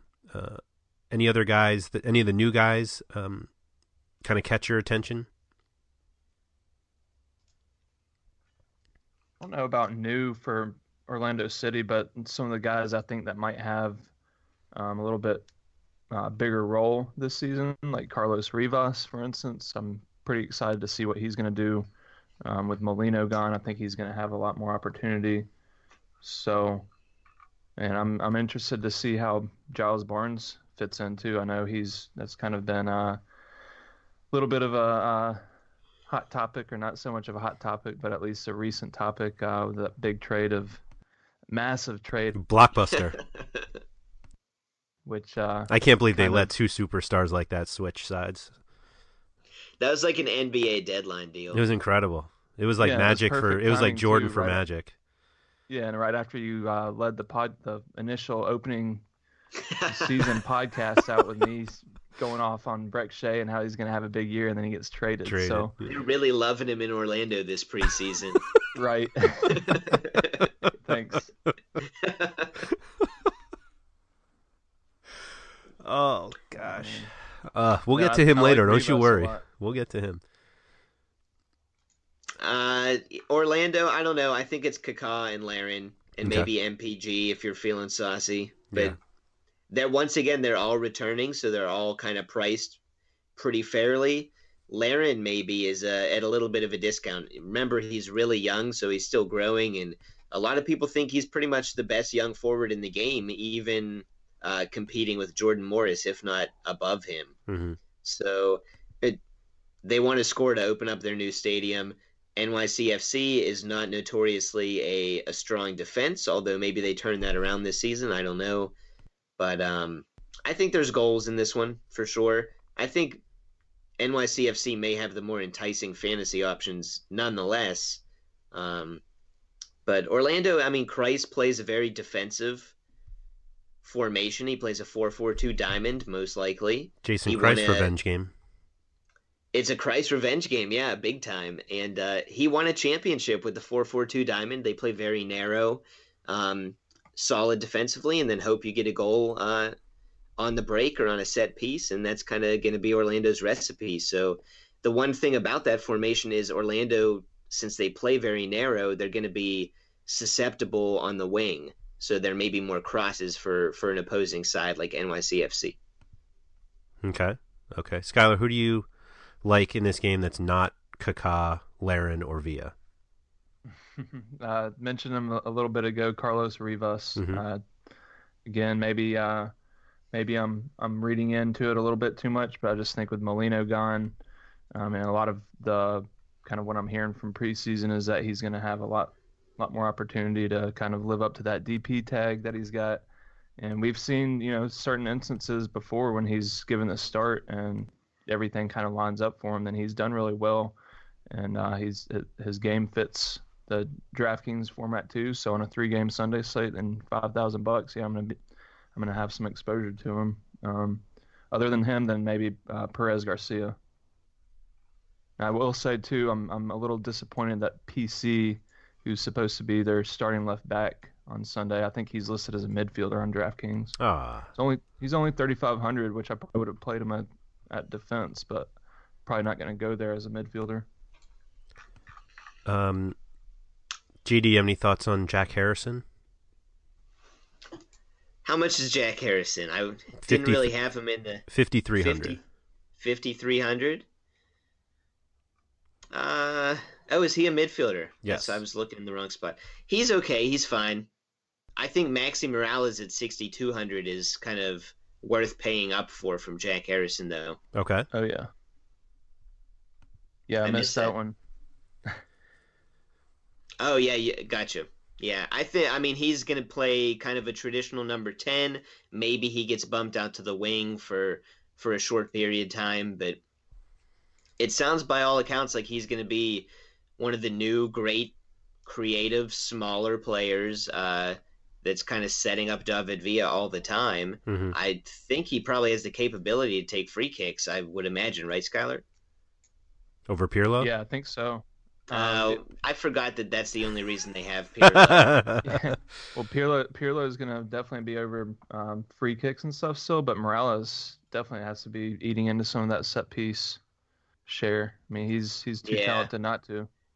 Man, uh, Pirlo is like a Wondo or a Dempsey, where it might be addition by subtraction because now they have uh, a young 19 year old from Man City Academy that loaned over to NYCFC, um, Yangel Herrera. Mhm. They have Alexander Ring, who has been, by all accounts, like an engine in the midfield Yeah. this preseason. So those two, I think, with Maxi Morales on top of them in a triangle, would be an amazing uh, kind of four-three-three for Patrick Vieira. But Pirlo's got to play. Um, I think they'll yank him often though in the 60 or 70th minute. For sure. It doesn't I like seem NYC. like there's a... Sorry, go oh. I- on. I was gonna say I really like NYCFC this year. I think a lot of people are sleeping on them being a potential contender for MLS Cup. Hmm. Doesn't a seem like of- I there's mean, a the- spot for Tommy Mack. Tommy Mack's a starter right now, man. You think so? By all accounts. Oh, okay. Okay. I mean, I don't think he's gonna always be a starter, but they have uh, their draft pick Lewis is with the USU twenties, so that opens up a spot on the wing, perhaps. Um, I think one of their other midfielders they recently acquired is kind of battling right? through an injury. Is that Camargo is injured, or maybe Herrera was the? I wasn't I sure if know, one- Camargo was going to start over McNamara. Yeah, at first it sounded like Camargo was kind of their big new playmaker, Yeah. but then they got Maxi Morales too, so I don't know. They have a ton of depth. I mean, Yeah. John Stertzer from RSL is a good defensive midfielder that found his way uh, just via a tryout. They brought in Rodney Wallace, who can play left back or any of the wings. Um, they have a ton of ton of players. Um, they might be one good defender short of a, a great dominant team. Hmm. But it looks like Matarrita is staying Yeah, it does. finally.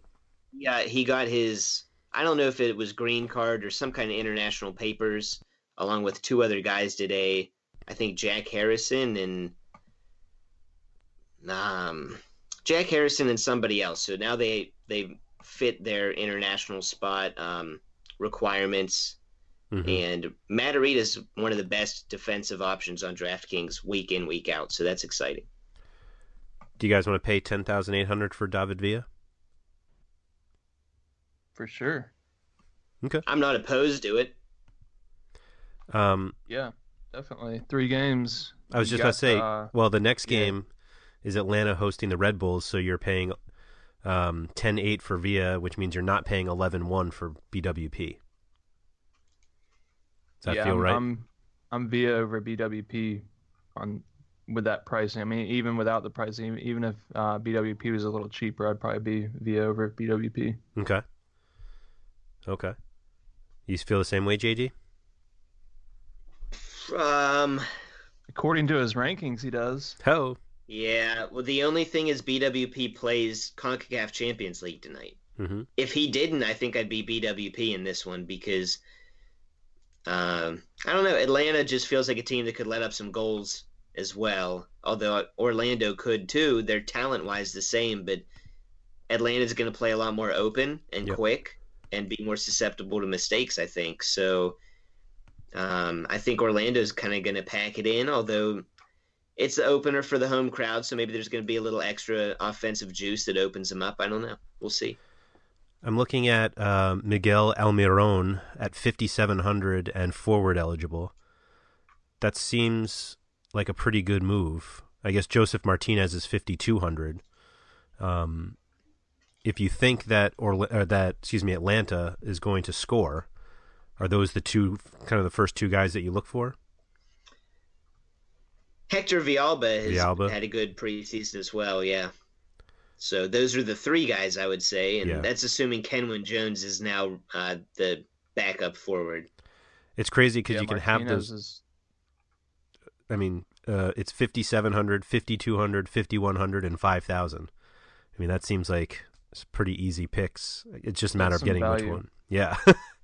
And good Yamil. Asad is has been scoring from distance in the preseason. He looked good. He's 5400 in the midfield. Phew. huh. Yeah, it's tough. It's a toss up. I think uh, Josef Martinez is the guy that I would I would look at first. Almiron is going to be a great playmaker. He's kind of in there with the Rusnaks and the well, he's probably better than Hyka and probably better than Rusnak. I think Almiron could be a, a really sneaky candidate for uh, maybe one of those three MVP spots if everything goes perfectly. Um, He was on. but I he's not a goal scorer. I saw him bag a penalty earlier in the preseason. Yeah. He um he's not quite as much of a goal scorer as you would want from a, a top price midfielder, but he's right in the next level. Like he's he's much more preferable than Lee Nguyen to me. Mm-hmm. Well, that's. I mean, what does that And- say? And honestly, I mean he might be up there with a Kaká by the end of the season in terms of a little bit of scoring touch, but also uh, lots of set piece duty and creating. Okay. Um. I love Almiron. I'm I'm as high on him as anyone. I think. Uh. How high are you on Sacha Kljestan at 9,800? Usually I'd be all right in this matchup, but like I said, he's going to play probably a full 90 tonight unless the Red Bulls get up two goals in Vancouver. Mhm. Um, so I'm probably a little hesitant to play him, and he who knows, maybe he won't start if they have a really draining game tonight. Would you so would you prefer Kaká at 94? The midfield is very weird on this slate. It's only it's those two guys, 9800 Kljestan, 94 Kaká, and then the next highest is Bolaños at 71. Yeah, I'm Um, a sucker for the storyline, so Kaká opening up Orlando Stadium is probably, to me, more preferable to Kljestan on two and a half days rest. Uh, they had to fly from, they're going to have to fly from Vancouver to Atlanta, which, I mean, it's tough to find a much more grueling trip in MLS than Yeah. that. And Okay. Jesse Marsch is not happy about it if anyone has read his comments. Jesse Marsch not happy about something? I mean, Vancouver gets to play at home then. They don't have to go anywhere. And yeah. The annoying thing I think Marsch thinks is then from Atlanta you have to go. They might have a home game, but then they go the whole way back to the West Coast for a game or two. Mhm. So it's like they're already out there. Why not just give them a, a mini road trip? Fair. Fair. Um Skylar, anyone else from the Red Bulls that catch your eye? Gonzalo Verón going to trap us again? Probably not. Uh, I'm not even. I, I do like them in a uh, matchup against an expansion team, but I just I feel like Atlanta is going to have a strong team. Um, I want to see them first before I'm all in on all aboard on them. But um, the value definitely is with Atlanta players. I just uh, BWP and Question are, are too expensive for me, and those are really the the main guys I would look at from them. Yeah.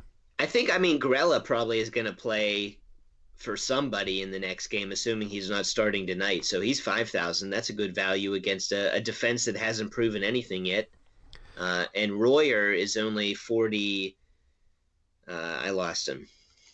Royer is forty three hundred, and he would be a really good value if he starts as well. Yeah, he's actually caught my eye in preseason. He was somewhat fantasy relevant last season, and uh, He's awesome. He's really good. He's he's a hard worker, and he he kind of does everything you'd want from a a winger. right fits DraftKings well too. He he picks up points across the board, so I like that. I like that play. Yeah. And if if there's anybody besides those guys, BWP and and Question, then Warriors pro- probably it for me. Are you really going to take Grella though over those over the Atlanta attackers who are all within 200 bucks? Almiron's the only one who's not. So it's, you know, Villalba, well, I mean, Jones there's and there- Martinez. There's there's definite opportunities to get both of them. If you play like a Kaká Larin, you could play both. If you play a David Villa, Kaká, you could play both. Yep. Well, both what? Grella and oh, Grella and uh, whoever yeah, you gotcha, want from gotcha. Atlanta. Yes. yes. Um, if you do that though, then you can't get Fredy Montero. Who I'm is in- fine with that. who's in our next game?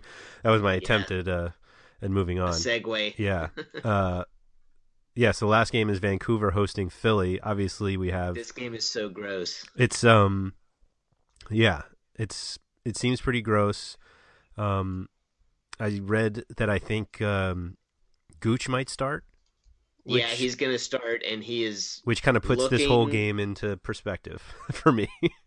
he's looking ugly. um, so I think the only player I want to see in this game is Alphonso Davies, and I'm only th- saying that because Skylar has me so convinced that Alphonso Davies might be the next Messi. I, Alphonso Davies has more hype this preseason in fantasy than I can ever remember anybody having Mhm. hype, mostly because of his price. But in his position. I'm right, gonna no, I mean it's Fantasy sites have him as a defender, and he's been playing, you know, mostly as, as a you know forward or in the attack as a, a, a wide midfielder. So I totally get it, but he had significant minutes last year, and I don't think he scored. I don't think he assisted in MLS play last year. Uh, he's obviously amazing. I really like him, but putting into perspective, everybody is going to have him, especially in the season-long MLS game, and the chances that he meets expectations are like so slim. And he might play significant minutes tonight and then not play at all on Sunday. I mean, who knows? he he had a couple of goals last season. Um, In the And- but I don't think it was in MLS. I think it was in like Canadian Cup or something.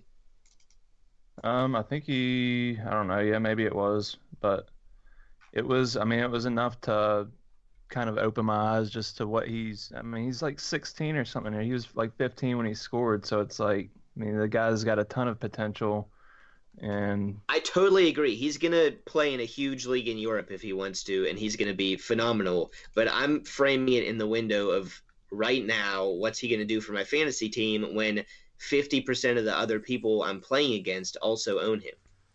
right, if he starts, I mean, it's it's gonna be hard to fade 3,700 as a defender who's playing out of position. I'm I'm not gonna be that guy that's, you know, trying to get a little little You're also and yeah, but you're also not gonna know if he's gonna start. I was just about to say if he doesn't start, you're you're looking at some sort of center back late game hammer. Yeah. You're looking at I'm Mark. not- I know Mark Bloom no, would me, I'm never opposed to a little center back league. uh, I'm not afraid. I'm totally considering him, and if he doesn't play tonight, I think he's going to start on Sunday. So, I mean, we could probably save a lot of time by checking out if the lineup is out for that game yet. You know who the biggest threat to his playing time is? Now that he's Brek in Shea. town. Brek Shea. you must be so torn. Yeah, really. If Brek Shea was still a defender playing as a playing up top or as a wide mid, then I'd probably like him a lot more. But I don't know. All right, so here's the deal. Oh my God, I, I, can't was. I, I'm looking at it too. I. I, I can't believe what I'm looking at. I don't know what's going on because they have people in positions I've never seen them play. Uh huh. They Shea have is listed um, as a defender here. Yeah. Well, just wait for it, Skylar. Hold on. Okay, Yeah. so atop they're they're playing a 4-2-3-1 tonight against Red Bulls. Atop the formation is Brek Shea Oh, as the as the number 10. Or Oh. uh, the number 9, sorry. nine, yeah. The Number 10 is Kekuta Manneh. Um, Davies and Russell Teibert are on the wing, but I'm pretty sure Teibert is going to play defensive midfield and Marcel De Jong, who is a winger but mostly has been playing left back in Mhm. MLS, is going to be uh, on the wing. So they, I don't think the formation's right. So they have a fullback by trade at striker and right wing, and uh, then they have, I guess, a, a pretty decent back line. Yep. So they're obviously playing very defensively. Uh, The Red Bulls are going all out. the Red Bulls are going to destroy them. I have a feeling. Yeah, it's every. I mean, everybody that you would think would start for the Red Bulls are start is starting. Yeah. I will say this: Vancouver's home crowd is going to give them a big boost. The Red Bulls had like three thousand people for their first leg last week. Oh, that was so Pretty disappointing. sure, yeah, I'm pretty sure Vancouver is going to get close to twenty thousand people for this game. I don't think New York's gonna crush them. I think Vancouver might might advance. They could get lucky just because New York isn't in like they're not connecting offensively yet. But I mean, this if it was a late summer game, the Red Bulls would destroy them. You would think. Yeah, It's Yeah, it's all I up to Kekuta Manneh to completely dominate this match, and I don't know if he's going to. And this is bad news for the Davies play because Right. Christian Bolaños is kind of working his way back from injury. He was questionable for this one. Yeah, he's not so even he's in the probably 18. going to get in. No, and he's not in then, the um, 18. No, oh yeah, I'm saying Sunday. Oh, might get Sunday. in. Yeah. Yep. Yep. Yep. And then also Fredy Montero is going to be in. So I don't know if there's a spot for Davies because Techera is suspended for this, and he'll play on Sunday as well. Yep. Mm-hmm. Yeah, on paper than the match. I mean, the the lineups. Then yeah, Red Bulls look way stronger. But um, I I think don't when know. I I, watched watched the first leg, and, and Vancouver looked like they were. I mean, they did hold their own. It was one one. Well, at the the end first of the leg at New York. At the end of the game, I think New York had a ton of chances they were unlucky not to bury. So it'll be interesting to see if their fitness kind of pays off at the end of this one too.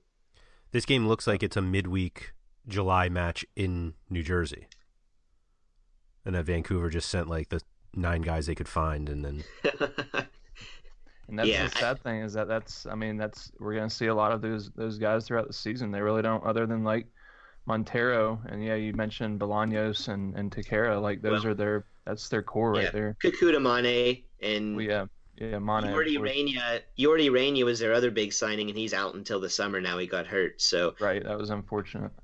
Uh, there's, I think ESPN is a site that had a bunch of their uh, so-called soccer writers.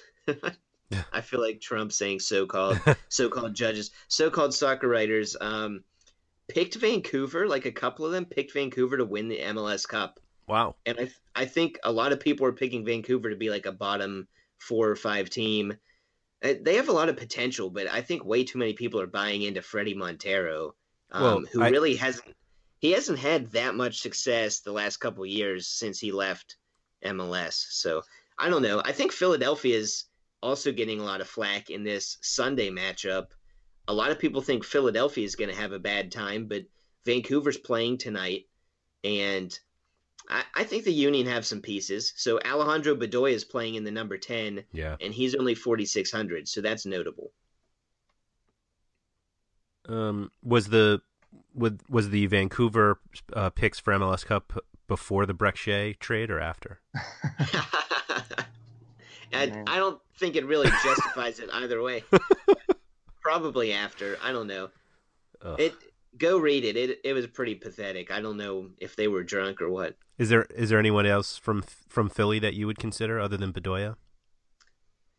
Uh, Ilsinho, if he plays on the wing, I think I like him a lot. He's been having a good preseason, taking a lot of shots from distance. But the the big troublesome thing with Philadelphia is they have no solution at forward. Yeah. Um, they're kind of hoping that they can pull a Bradley Wright Phillips with their Jay Simpson signing, who he has a little bit of Premier League experience, but he's also played in the the lower three tiers of English soccer. Um, supposedly he was all right in the preseason. We will see. He's forty five hundred. So if you just want to trust a, a random forward, uh, be my guest. Sounds awesome.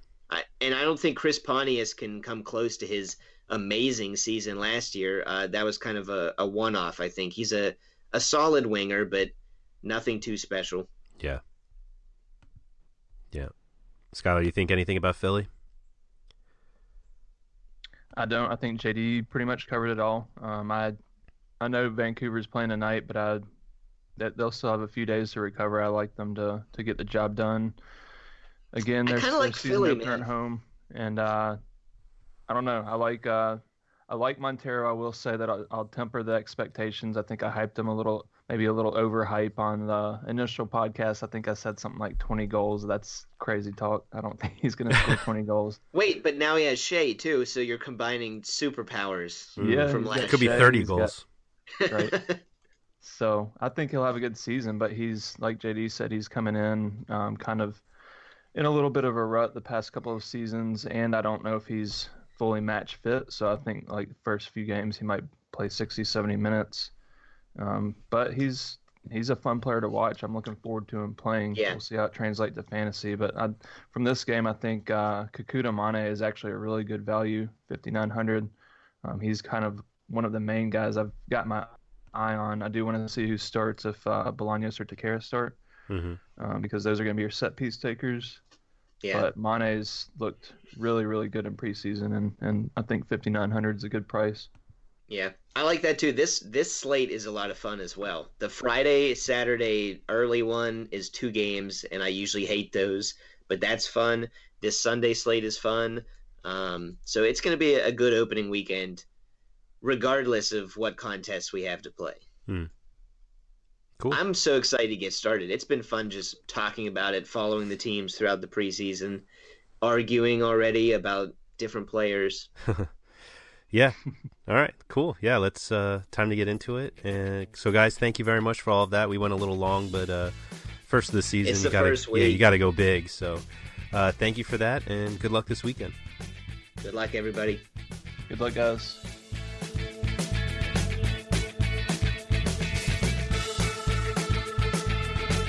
Thank you for listening to the RotoWire Fantasy Soccer Podcast. For more great content, visit rotowire.com slash soccer.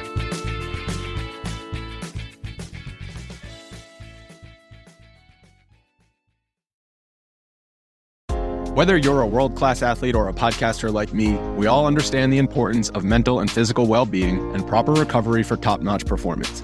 That's why I'm excited that Unifyd Healing is sponsoring podcasts on the Blue Wire Network. Unifyd Healing is a new and super innovative global network of wellness centers powered by Energy Enhancement System, or EE System. If you haven't heard of the EE System yet, then you'll want to listen up. This technology promotes wellness, deep relaxation, purification, and rejuvenation. Wherever you are across the globe, access to a center is easy and affordable. Interested in experiencing the EE System technology for yourself? Go to unifydhealing.com slash bluewire to learn more and find a center near you. That's unifyd, U-N-I-F-Y-D, healing.com slash bluewire. No material or testimonials on the Unifyd Healing website are intended to be viewed as medical advice or a substitute for professional medical advice, diagnosis, or treatment. Always seek the advice of your physician or other qualified healthcare provider with any questions you may have regarding a medical condition or treatment and before undertaking a new healthcare regimen, including EE system.